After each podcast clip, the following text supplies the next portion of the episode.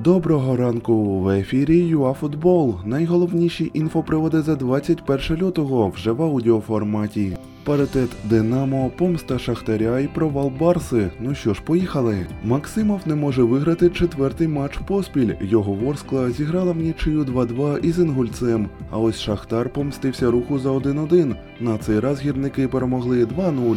Динамо врятувалося від поразки у поєдинку із Десною один-один. Команда Каштру скорочує розрив.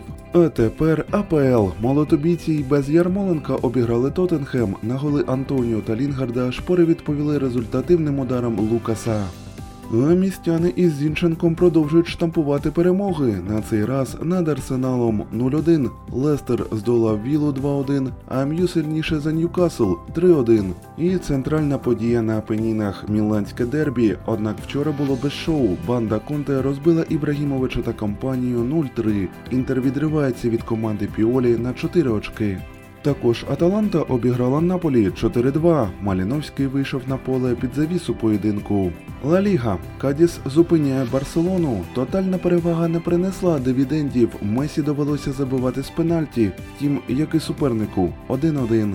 Каталонці відпустили Реал вперед вже на п'ять очок, хоча мають гру у запасі. А, ну і Реал Сос'єдад розгромив Алавес чотири-нуль. У Німеччині ер бе Лейпциг скористався невдачею Баварії. На виїзді бики винесли Герту нуль-три і скоротили відрив до першої позиції до двох балів.